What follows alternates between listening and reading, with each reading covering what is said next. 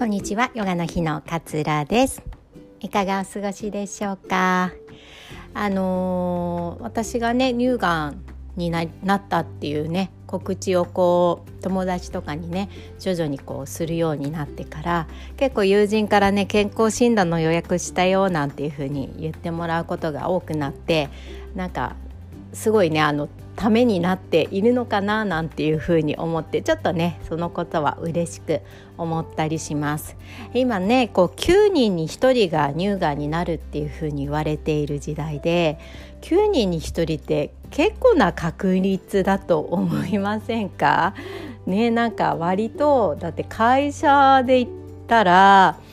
ねあの10人ぐらいのチームだったら1人乳がんになるわけだしもっと大きい部署でね50人ぐらいいるところだったら5人ぐらいがもう乳がんになる可能性があるっていうふうに考えるとなんか割と割とっていうかすごく身近な病気だったりしますよね。で何かのねあの記事で見たんですけれどもこう乳がんになった人に検診を受けていましたかって質問をしたところあの検診を受けてなかったって答えた人がすごい多かったんです。って。なんかね、まあ、あの私みたいにこう毎年検診を受けて早期に見つかったっていうパターンもあると思うしずっとね自分のこと後回しにしてしまっていて、えー、たまたまなんか受けた健康診断で見つかったとかねあとは自分で触ったらしこりが分かったから病院に行ったら乳がんっていうふうに言われたっていうパターンもあるのかなっていうふうに思うんですけれどもやっぱねあのどんなにこう健康を意識していても例えば遺族あの親戚にね誰も乳がんの人がいなかったとしてもなるものなんですよね 何かのこう遺伝子のエラーで乳がんになってしまう場合もあるって考えるとやっぱりこう防ぐのって健康診断とこうセルフチェックしかないわけですよね。で早期にあの何もなければそれでよかったになるしあの見つかればね早期発見できてよかったねっていうような風になるからもうとにかくこう健康診断と セルフチェックだななんていう風に思っております。なんかねこれだけこう医療も発達していてね何でしょうねいろんなことができるようになってるじゃないですか自動車の、ね、自動運転化とか このねあのープラットフォームというかパソコンのね 5G とか そういう電波でどんどんこう楽になってったり自由になってったりとかってすごく発達してるのにこう癌で亡くなる人って後を絶たないわけですよね。むしろね乳がんだってちょっと前までは13人に1人乳がんになるって言われていたのに9人に1人になってしまって。こんなにいろいろこう便利な世の中になっているのにどうしてこうがんってなくならないんだろうっていうふうにこう思った時に、うん、なんかこう病気にならないと人って健康ってどういうのが正しい大切正しいんだろうとかどういうことをするのが大切なんだろうとかうん、健康な食事ってどういうものなんだろうとかこうストレスをためない方法っていうのを自分なりに知っているかどうかとかっていうふうに病気になって初めてやっぱりこう食べるものとか運動とかねストレスとかについて真剣に向き合って考えたりするようになるんですよね。だからなんか神様は どんどんこういろんなものが楽にねあの生活できるようになってきているからこそしっかりと自分の健康とか体について考えなきゃダメだよっていうのを 伝えたくてこういうがんみたいな病気を作っているのかななんていうふうにちょっとねなんか余談なんですけど思ったりもしております。そうじゃないとなんか本当に健康って何だろうとかね健康な食事って何だろうとか自分の体にとって大切なこう栄養素って何なんだろうとかって考えるきっかけがない限りなんかあの例えば私だったらラーメンすごい好きなんですけど 毎日ラーメン食べちゃうみたいなことになりかねないですよね。なんかね週1回ぐらいがいいだけど毎日ラーメンだと塩分も取りすぎちゃうしね。糖質も結構あったりするし何より野菜とかあんまり取れなかったりするしよくないんだけれどもなんか別にそれでも体が大丈夫だなんであればなんか好きなものを好きだけ好きなだけねこう食べちゃうかなみたいな 気もしていてなんかだからこそこう病気とかそういうものがあるからこそね私たちは自分の体のことをもっと大切に考えようとかねあの、まあ、自分の体だけじゃなくてね家族の体に健康についてねこう大切に考えようとかっていうふうにこう思ったりするのかななんていうふうに思ったりしております。だからね結構がんになる人って乳がんじゃなくてねもうがんって一般的なものに例えるとなんか2人に1人とかっていうふうにも言われるぐらい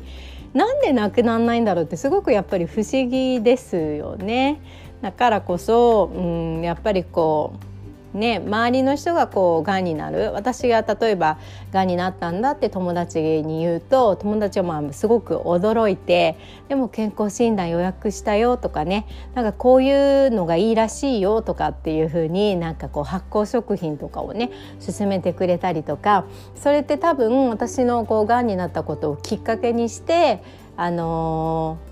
考えてくれたんだと思うんですね体のことについて自分の体をもっと大切にしなきゃなとかっていう風に考えるきっかけを私が作れたんだと思うんですよ。なんかそう考えるとなんか病気になったこともねあのもちろん本音で言うとなりたくなかったですよ なりたくなかったけれどもなんかこうなっちゃったものはもうしょうがないじゃないですか。なっちゃったものは取り返せないからあの記憶としてこの病気のことを残しておきたいなっていうふうに自分では思うようになりました。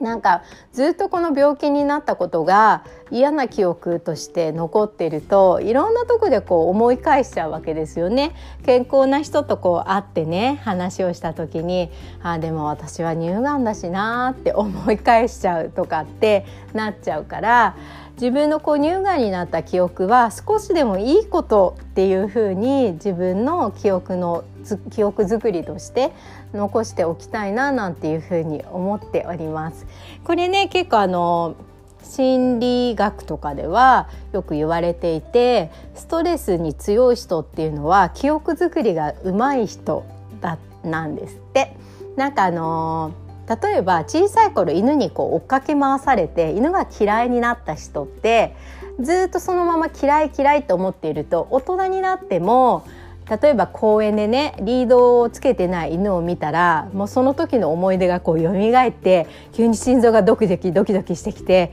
あ怖い怖い怖いとかって思っちゃったりするんですよね。それって小さい時の記憶がそのまんま嫌な思い出として残ってるから大きくなってもそれを思い出してしまって、えー、怖い怖いっていう気持ちになってしまったりするんだそうですね。だから記憶作りが強い人あストレス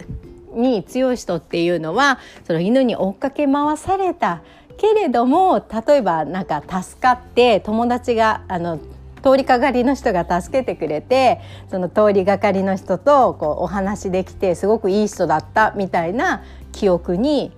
塗り替えておく。塗り替えておくって変なんだけれどもいい記憶としてそれを残しておくっていうふうにやっておくとこう同じような出来事があったとしても犬怖いんだけれどもでも悪いことばかりじゃないよねっていうような感じであの記憶が蘇ってくるっていうふうに言われているそうなんです。だからねあの今起きている辛いことも今はもしかしたら辛い辛いって思うことだけしかできないかもしれないけれどもいろいろ自分の気持ちが落ち着いてきた時にでもこういうプラスの要素もあったよねとかこういうことについてはすごく意義があったよねみたいな感じで後からでもいいからそういうふうにいい記憶としてあの思いとどめておくっていうこともこう生きていく上でねストレスを感じなくなる一つのポイントなのかななんていうふうに思ったりしております。